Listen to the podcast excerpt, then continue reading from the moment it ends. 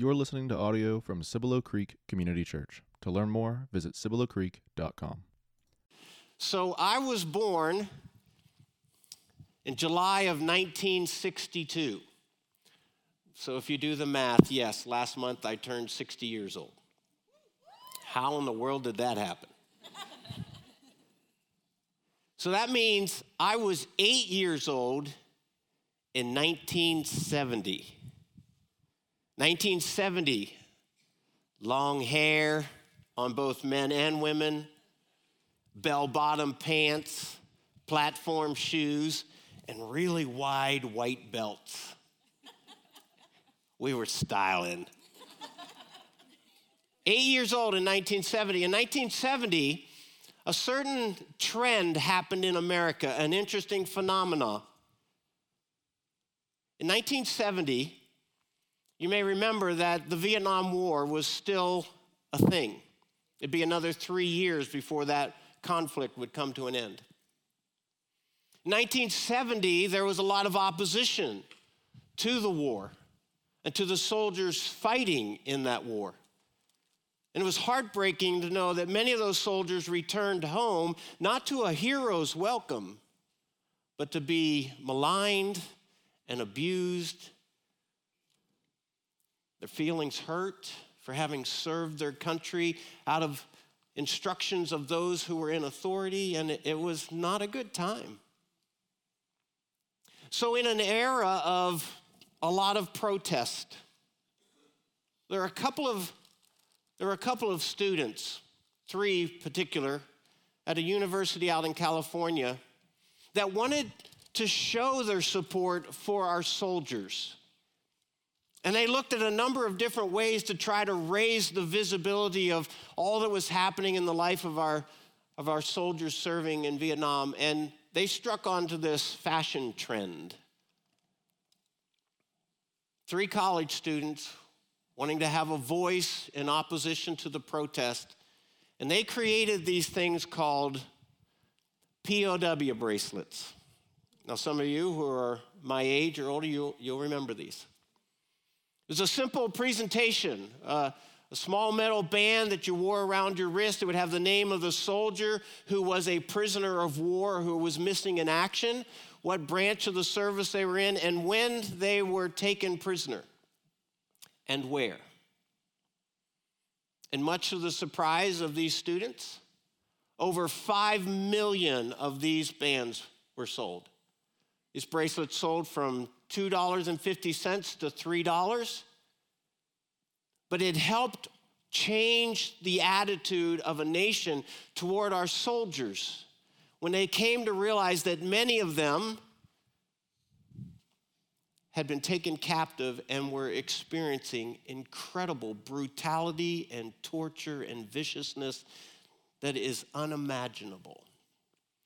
And the arrangement was that if you bought or were given one of these bracelets, you would wear it until your soldier was returned to the United States, whether he came home alive or whether his remains were returned to his family. And then the custom was that you would take your band off, your bracelet off, and you would mail it to his family to let him know that you had been supporting that particular soldier. Now, there's so many fascinating things about that whole story. But one of the interesting things that I am intrigued by is that you have these complete strangers taking a certain ownership for people they had never met.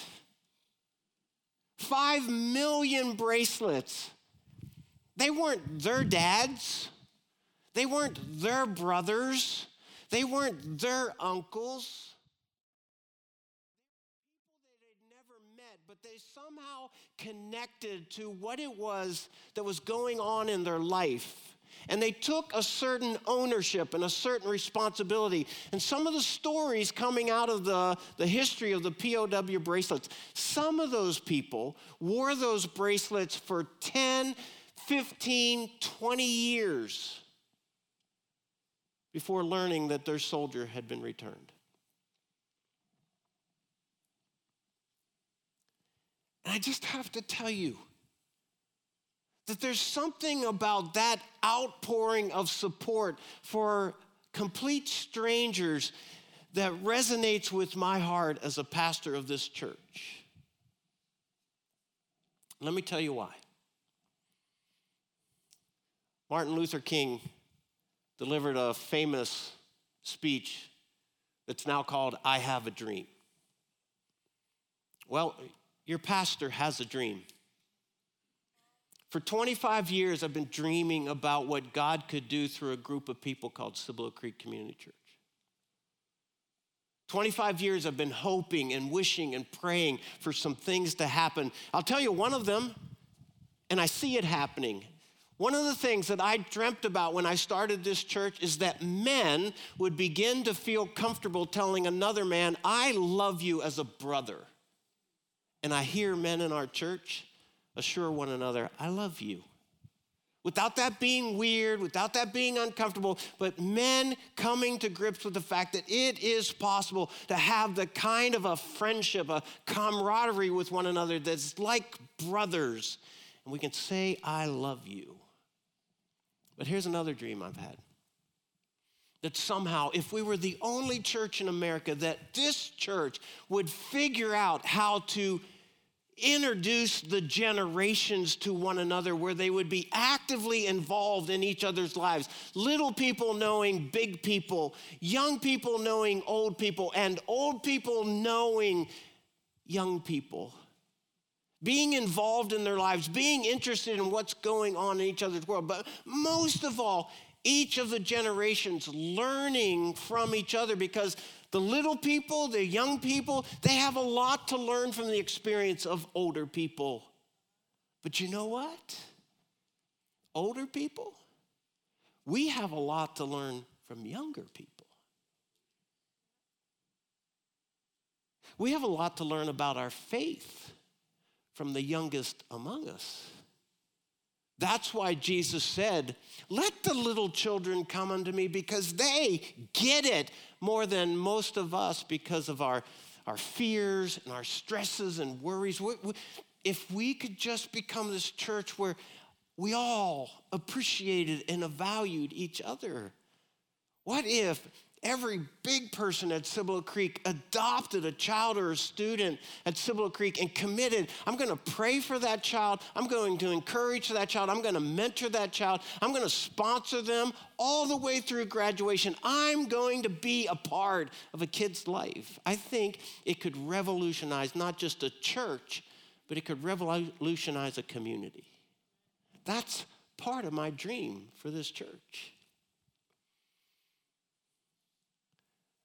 So last week, we embarked on this discussion about paying it forward, because it's a very biblical principle. We see it all through the scriptures, Old Testament and New Testament. One generation was supposed to pass on their faith to the next generation, who would then pass their faith on to the generation following them. Here's just a couple of sample scriptures that we looked at last week, or examples of this. Deuteronomy chapter 11. Fix these words of mine, God's words, the truth. Fix these words of mine in your heart and minds. Tie them as symbols on your hands and bind them on your foreheads, and make them a part of who you are. Teach them to your children. These things that you are learning about your faith, teach them to your children. Talk about them when you sit at home, when you walk along the road, when you lie down, and when you get up. Meaning, all throughout your day, interweave your faith into the discussion of what happens in your home. Make it completely normal and comfortable that families talk about these kinds of things, these things of faith. Write them on the door frames of your houses and on your gates, so that your days and the days of your children may be many in the land the Lord swore to give your ancestors, as many of the days that the heavens are above the earth. This passage in the book of Psalms, my people, hear my teaching. This is the pleading of God. Listen to the words of my mouth. I will open my mouth with a parable. I will utter hidden things, things from old, things we have heard and known, things we got from our ancestors. They told them to us. We will not hide them from their descendants. we will tell the next generation the praiseworthy deeds of the Lord, his power, and the wonders he has done. One parent, one adult celebrating what God has done in their life in front of their children so that they may give witness to what God is capable of doing in his faithfulness. He decreed statutes from Jacob and established the law in Israel. Look at this, which he commanded our ancestors to teach their children, so that the next generation would know them, even the children yet to be born. This is the kind of foresight that this is about. Even the children yet to be born, they in turn would tell their children. Now, again, we could go to a dozen more verses like this that illustrate this very consistent principle. But here's some of the things that we looked at last week. In the community of faith, where people make professions of faith in God, God gave adults the responsibility to pass their faith on to their children. While this is primarily the responsibility of parents, it is not solely a parent's responsibility. The community of faith, they see all children, all teens, all young adults as part of the legacy they leave for the future of the gospel, the church of tomorrow. That even when they're not your son or not your daughter, we as a community of faith, we have a responsibility to them to pass on our faith and be a part of them coming to understand what it is to trust God. And so, as we looked at last week, it does. It takes a village. We are that village that our children and our students and our young adults are growing up in. And the question is, what are we passing on? Are we passing our faith on? In a faith community, once parents release their own children to fly, they then offer their experience as mentors to help other children take flight. You remember this from last week? Thank you, Jerry. Do the rest of you remember this from last week? Yeah. Don't make me start this over. Okay, so today I want to introduce you to another part of this concept. It's interesting when you study the Bible, there are certain things that are very explicitly said. It's very clear what God wants us to understand, what God wants us to do. But sometimes what we learn from the scriptures is implied. It's not specifically stated, but the example of the scriptures consistently portray something to be true. So here's a very implicit discussion of the scriptures, but it's also explicit because we see this language all through the New Testament. You guys ready? The first concept is the church is a family. And here's how that works. When you and I place our faith in Jesus Christ as Savior, the Bible tells us, John chapter 1, that when we place our faith in Jesus Christ, we become adopted into God's family. We become his sons and his daughters. So if all of us, though none of us are related by blood, if all of us are related through a shared faith in Jesus Christ, that means we're not just God's sons and daughters, we are what to each other? We are brothers and sisters. We are a family. And so you see this language all through the New Testament. Brothers and sisters, sons and daughters. We also see something else consistently throughout the New Testament.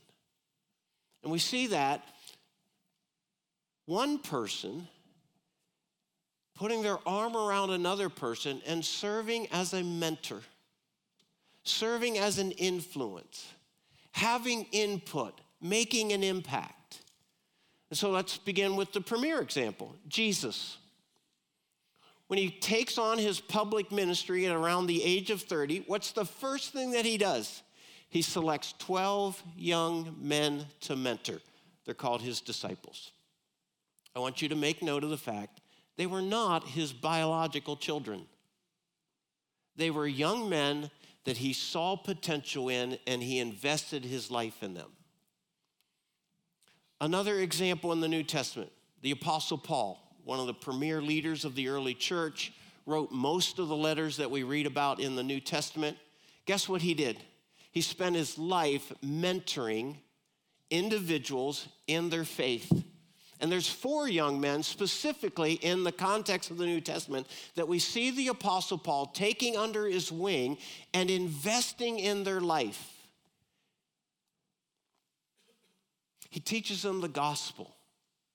He teaches them what it is to follow Jesus. He teaches them what it is their responsibility as messengers of the gospel and the ambassadors of Christ on this earth. The first one of those young men is a young man named Timothy. Timothy became a pastor. The Apostle Paul wrote at least two letters to Timothy. We have them in our New Testament, 1st and 2nd Timothy, Paul's letter to this young pastor. And look how Paul talks about Timothy. For this reason, I've sent to you Timothy, my son whom I love, who is faithful in the Lord. He will remind you of my way of life in Christ, which agrees with what I teach you everywhere in every church. The Apostle Paul, Timothy is not his biological son, but it's a son whom he loves with his heart because he's a son of faith. 1 Timothy, to Timothy, this is his introduction to the letter. To Timothy, my true son in the faith. What unites us together in a relationship is our understanding of Jesus Christ, grace, mercy, and peace from God the Father and our Christ Jesus our Lord. So we see consistently the Apostle Paul invested in a young man named Timothy. We also see that he invested in a young man named Titus. Titus, again, one of the church leaders, one of the people that Paul writes a letter to. And so in his letter to Titus, my true son in our common faith. Again, not a biological child, but somebody that he's connected to through a shared understanding of Jesus. Then there's another young man. He has a very interesting name. I don't ever see this. Parents naming their kids after this one. Epaphroditus. Epaphroditus was a young man from the church at Ephesus. He went to visit the Apostle Paul when the Apostle Paul was imprisoned in Rome. He went and he spent several months trying to take care of Paul's needs, making sure that he had food to eat and he had the resources that he needed in order to continue what ministry he could have while he was imprisoned. And while Epaphroditus was there, he got really sick. Paul tells us in the book of Ephesians that Epaphroditus almost died. So the Apostle Paul makes a decision. Epaphroditus, it's time for you to go home. Go home and tell them about how I'm doing. And he tells the church, receive men like Epaphroditus with honor because he's given his life for the gospel. Paul speaks of Epaphroditus with very affectionate sorts of terms, like he's a son. The next person that we see that Paul had a mentoring influence in, again, another very interesting name I don't see a lot in our children's ministry, Onesimus. Now, Onesimus was a slave. He was a slave who was owned by a gentleman named Philemon. And Onesimus ran away. And in his running, he crossed paths with the Apostle Paul. The Apostle Paul led him to Christ and started mentoring him in the things of faith. And so there came a time when the Apostle Paul wrote a letter to Philemon, his owner, inviting him to receive Onesimus back without penalty because he's now a fellow Christian like Paul and Philemon were. That's the book of Philemon in your New Testament. Therefore, although in Christ I could be bold and I could order you to do what you ought to do, yet I prefer to appeal to you on the basis of love. It is as none other than Paul, an old man and now a prisoner of Christ Jesus, that I appeal to you for my, what? My son. He's not my biological child. He's my son by faith, who became my son while I was in chains. Formerly he was useless to you, but now he's become useful to both you and me. So implicitly, implied throughout the New Testament, are these illustrations of the Apostle Paul and Jesus and others developing relationships with younger generation to help encourage them in their faith, to see them as actual sons. People, it was like they adopted them to make them a part of their life, took them under their wings and encouraged them in a life of deep devotion to Jesus. Does that make sense? Okay. What kind of mood are you guys in? You ought to be in a good mood. I mean, we started this service off at like 11. It was awesome. So you're in a good mood? Yes. All right, I'm going to ask you to think about something. It might be a little uncomfortable. It'll be up to you to decide what you're going to do with it. It's an equation. It's a mental equation. So you're going to have to pay attention and stick with me for a few minutes. You guys up for it? It's an equation that I've been wrestling with for quite some time now. Here's what I want you to understand going into this discussion. I don't come to this platform on a Sunday morning to keep you occupied for an hour. I have a purpose. I have three purposes that I live my life by as a pastor. I consider them my calling. The first is to invite people to place their faith in Jesus Christ as Savior. The second is to help people grow in their walk with Christ as a disciple of Jesus. And the third is I exist to help people get prepared to stand before a holy, righteous God someday and give an account of their life in eternity. Those are the three things that I exist for. This is part of that discussion. You still interested? After Jesus' resurrection, he met with his disciples and he gave them very specific instructions. He told them what he wanted them to do on his behalf going forward. We found it in Matthew chapter 28. He says this, "Go, make disciples." The command or the imperative in the Greek language is make disciples. The verse actually reads literally, while you are going, make disciples.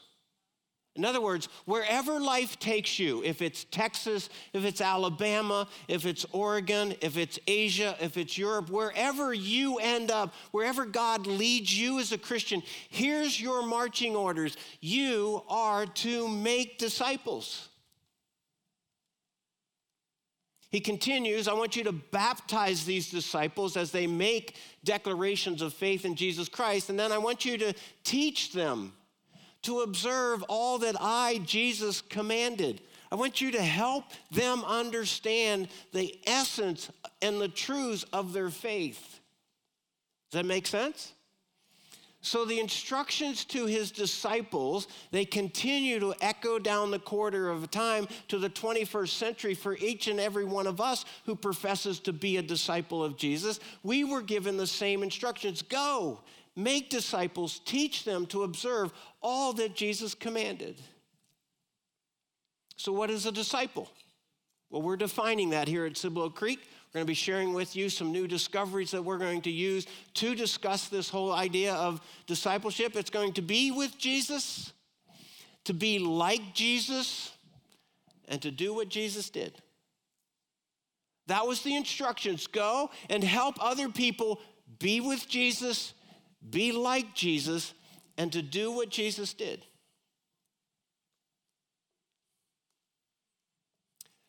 So this word that you'll hear from time to time if you hang around the church, it's the word missional. The fundamental call of Jesus in the life of a Christian is missional. In other words, the call of Christ in the life of a Christian is that we are to go and make disciples. That's the instruction. Missional is the invitation to actively engage your world, not the world, your world, the place you work, where you go to school, the neighborhood that you live in, the friends that you run around with. Actively engage your world with a servant-hearted compassion for the spiritual well-being of others. This is the call of every Christian, to move out into my world out of a heart of compassion about somebody else's spiritual well-being. How can I be of help? How can I have an impact? How can I, you ready? You ready? Yep. That was weak. Are you ready? Yes. How can I make disciples like I was instructed? That's the call of every Christian, not pastors. Christ followers. So here's some things that we start to put together. Following Jesus is not a spectator sport. It's not where I come and sit in the seat and watch everybody do it, do the stuff. It's not a private endeavor. I hear this a lot. Well, my relationship with God, it's a very private thing. It's just personal to me. I don't get involved with too many other people. That is so mistaken. Can I give you a different word other than private endeavor? It's communal. Following Jesus is about being connected, interacting with, being involved with life on life with other people. That's the nature of what it means to follow Jesus. Do you think Jesus needed 12 disciples? No. He would have been fine without them. Probably days he would have thought, I would have been really fine without them. But he models for us the priority of doing life together. And then following Jesus is not a religious routine. It's not I go to church, I read my Bible, I say my prayers, I do nice things, and maybe, just maybe, if I'm feeling really generous, I might put some money in the offering plate. That is not following Jesus. Following Jesus is a way that I go about living my life in obedience to what Jesus has instructed me. It's about a development of character, humility, and grace, and compassion, and love, and truthfulness. It's about serving others and being willing to make the sacrifice to do that. Okay, you ready? You still with me? The start is go make disciples. But in Matthew chapter 25, Jesus tells us this story about a man who has some stewards, and he entrusted his property to them, and then the owner went off on a journey. And then in Matthew chapter 25, we read that owner, he returned, and he gathered his stewards together, and he says, "What did you do with what I gave you?" And he's teaching us a little bit about what it'll be like to arrive in heaven. And God asks us to give an account for how we went about living our lives. And to some of those stewards, God said, "Well done, good and faithful servant. You took my instructions and you obeyed them, and I am pleased and honored with you." But he didn't say that to all the servants, because some of them, they hadn't been good and faithful with what God had entrusted to their care. You see, God is not operating heaven like a public school system award ceremony where everybody gets a participation trophy. He will only say, "Well done, good and faithful servant," to servants who did well and who were faithful. You with me? Yes. Faithful at what? Faithful at attending church? Faithful at reading your Bible? Faithful at saying your prayers? Faithful at being a nice person? What is he saying, "Well done, good and faithful servant," about? It can only be one thing. And that is, did you make disciples? Because that was the instruction. how you and I stand before God someday to give an account of our lives in hopes of hearing the words, "Well done, good and faithful steward," is all against the backdrop of this is the instructions that I gave you, that you were to go into your world and make other followers of Jesus. If I've never done that, I can't rest assured that I'll stand before God someday and hear, "Paul, good job." Because he's not going to say, "Good job for not doing what I asked you to do." That's the equation. It's uncomfortable to think about. And granted, it'll be up to you to decide, "Oh, the preacher, he's full of it. Or that just sounds like manipulation. He's just trying to get me to do something." I am. But you'll decide, will I really stand before God someday and give an account of my life? Is it really possible that I could stand before God someday and find out that I wasn't good and faithful as a follower of Jesus because I never got around to doing what he instructed me to do? It was all about me. I was just a consumer. I was just a spectator. I just watched everybody else do all the hard work. I just came to get something out of it. I don't know about you, but for me, that kind of disturbs my soul. And I have a responsibility as your pastor to make you aware of the equation. How you do the math, again, that's your responsibility. So, let me wrap this up. You ready? Yes. A good and faithful servant is one who made a life of mentoring others in the faith of following Jesus.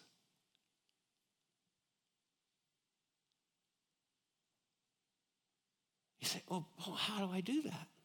I don't know enough about my faith to do that." Well, I can tell you the 12 disciples didn't either. But boy, do I have a deal for you. You ready? I am being completely sincere about this. I mean this with my whole heart. Your church's children and student ministries offer you an excellent opportunity to be a good and faithful servant who spent your life discipling others as Jesus instructed. I mean that. You want an opportunity to get involved in obeying the very instruction of Jesus that will determine the evaluation of our faithfulness? I'm telling you, our church is full of opportunities. But our children's and our student ministry are some of the prime places for you to be actively engaged in discipling, helping kids and students grow up and discover their faith. Next week, I'd like to tell you more about how you can do that. But I'll tell you this from experience. There's nothing more fun when it comes to discipling others than in a children or student ministry. Plus, it comes with gobs of pizza, soda, donuts. It's just amazing.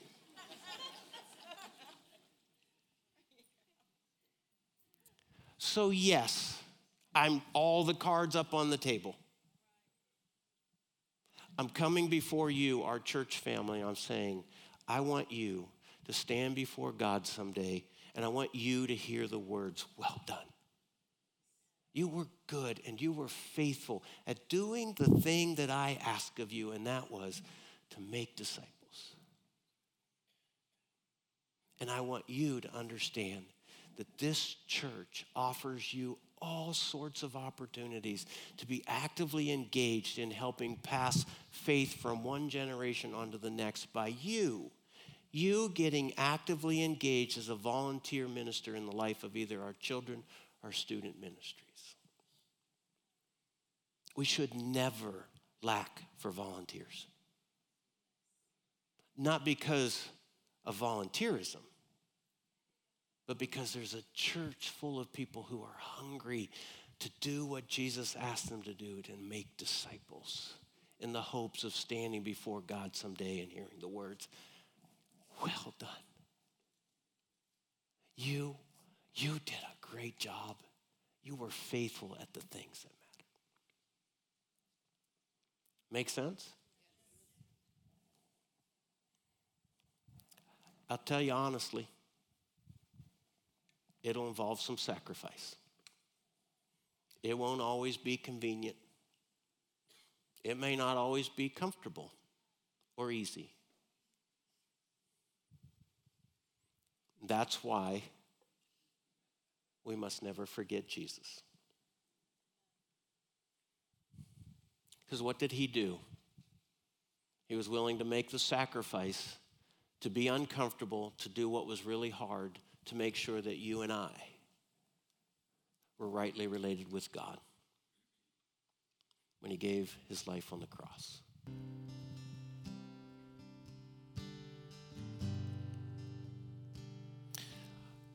Folks, I ask you to trust my intentions toward you this morning. We didn't decide to have communion to sort of turn the screws. We had the communion this morning to remind us of what Jesus was willing to do to give us life. It's the place that we always come back to when we're trying to make decisions about what we do from here. Serving our children and our students, our young people of this church, that next generation, it'll take the heart of Christ to be willing to do all that it will require. But I doubt that you could make a more important choice in life when it comes to doing what Jesus asked you to do, and that was to go and make disciples. Something to think about. I hope that you'll think about it. Let me ask you to stand and pray.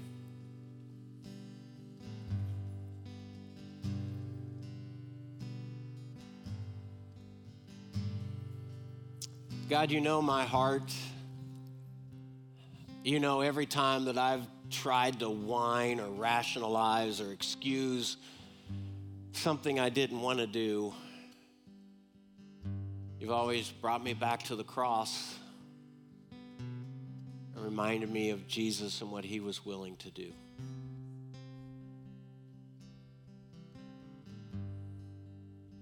So, Father, I pray that not because of anything I might have said, but because of the work of your Holy Spirit in people's lives, that they'll seriously consider how they can be engaged in the life of our church and paying it forward, passing it on, whether it's their sons and daughters or not, that as a village, we would all assume responsibility for the well-being of our next generation. Do that work in our hearts, I pray and ask in Christ's name.